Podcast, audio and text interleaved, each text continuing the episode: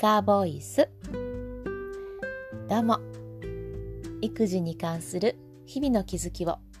経験談としてお話ししています。ミカです。え今日は挨拶を習慣づける方法を話していこうと思います。え先日5歳の息子が「おはよう」って起きてきたんですね。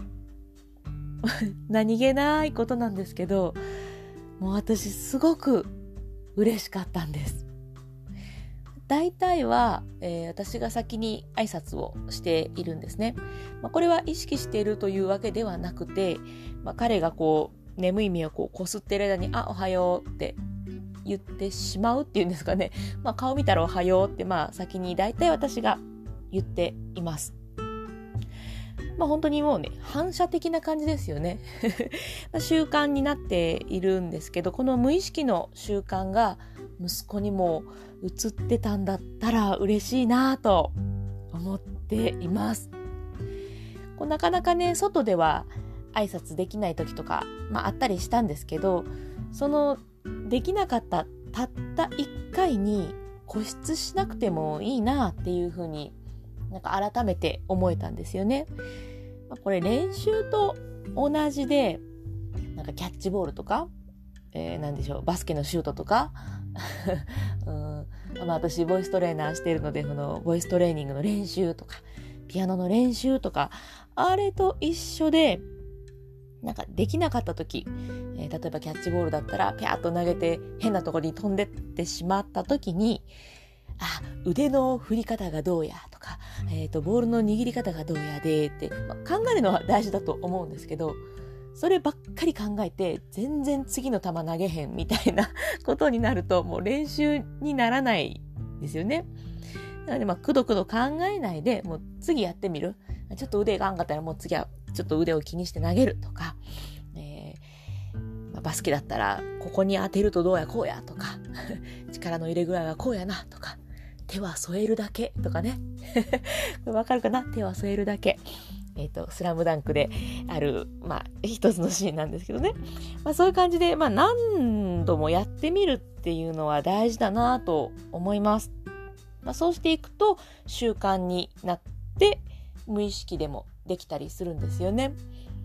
あの、まあ、さっきも言いましたけど、ボイストレーニングの話になると、よく腹式呼吸とか、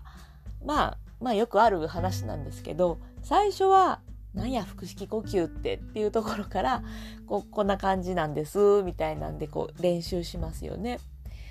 で、歌を歌う時に、じゃあ毎回私今腹式呼吸練習した意識してますか？って言われると、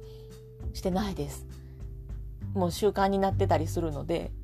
わざわざ、よし、腹式呼吸で息を吸うぞ、ああみたいな風に歌ったりしないので、もうこれも癖だったり習慣なんですよね。そういう風にこう身についていくと考えなくてもできるようになる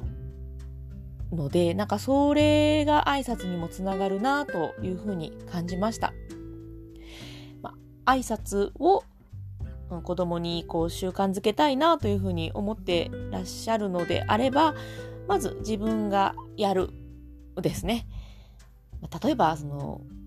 お野菜残しちゃダメよとか言いながら言ってる本人がピーマン残してたら子供は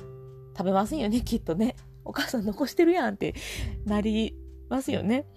まあ、それと同じようなことだと思います。まず自分がやる。まあ、これがきっと基本なんでしょうね。この子育てにしても、うん、例えばパートナーとの、えー、関係の構築っていうんですかね。そういうのにしても、まあ、何にしてもやっぱ自分がっていうのがまず基本なのかなと思います。うん、と言っても、もしかしたら、自分から挨拶してくれることって、この時だけじゃなくて、もしかしたらよくあることだったかもしれないんですよね。なんかちょっと今ふと思ったんですが、3歳の娘も、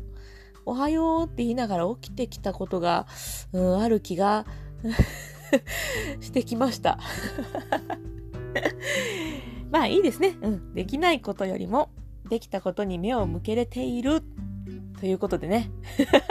そうそう私の気づく力がアップしたんだっていうふうに言うように 思っておきます まあまあねあのー、まずは自分からやっていくことできっと子供にもそういう習慣が移っていくでしょうというまあそういうことと、えー、子供がおはようって自分から言えたことを喜べる私でよかったということで、きっと今日はいい日になると思います。無理やりかしら。さあ、えっ、ー、と、こんなポンコツ母が、えー、Facebook で育児グループを作りました。えっ、ー、とね、経験談プレゼント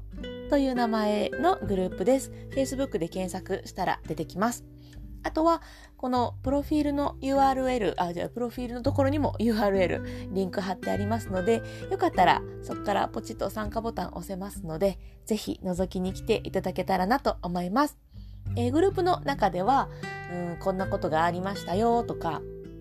こういう時はこれやるとよかったとか逆にこれはちょっと聞かなかったですみたいなそういういろんな方の私以外の方ももちろん書いてくださってるんですけどいろんな方の経験談が見れるので何かまたね参考にできることがあなたにもあるかもしれません。よかったら、えー、参加してみてください。それではまた。